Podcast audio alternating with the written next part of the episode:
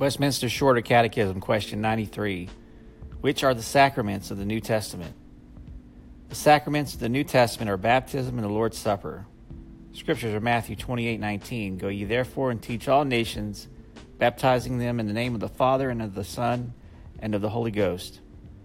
And 1 Corinthians 11 23. For I have received of the Lord that which I also delivered unto you, that the Lord Jesus, the same night in which he was betrayed, took bread. This concludes the reading of Westminster's Shorter Catechism, question 93, brought to you by the reignofchrist.com.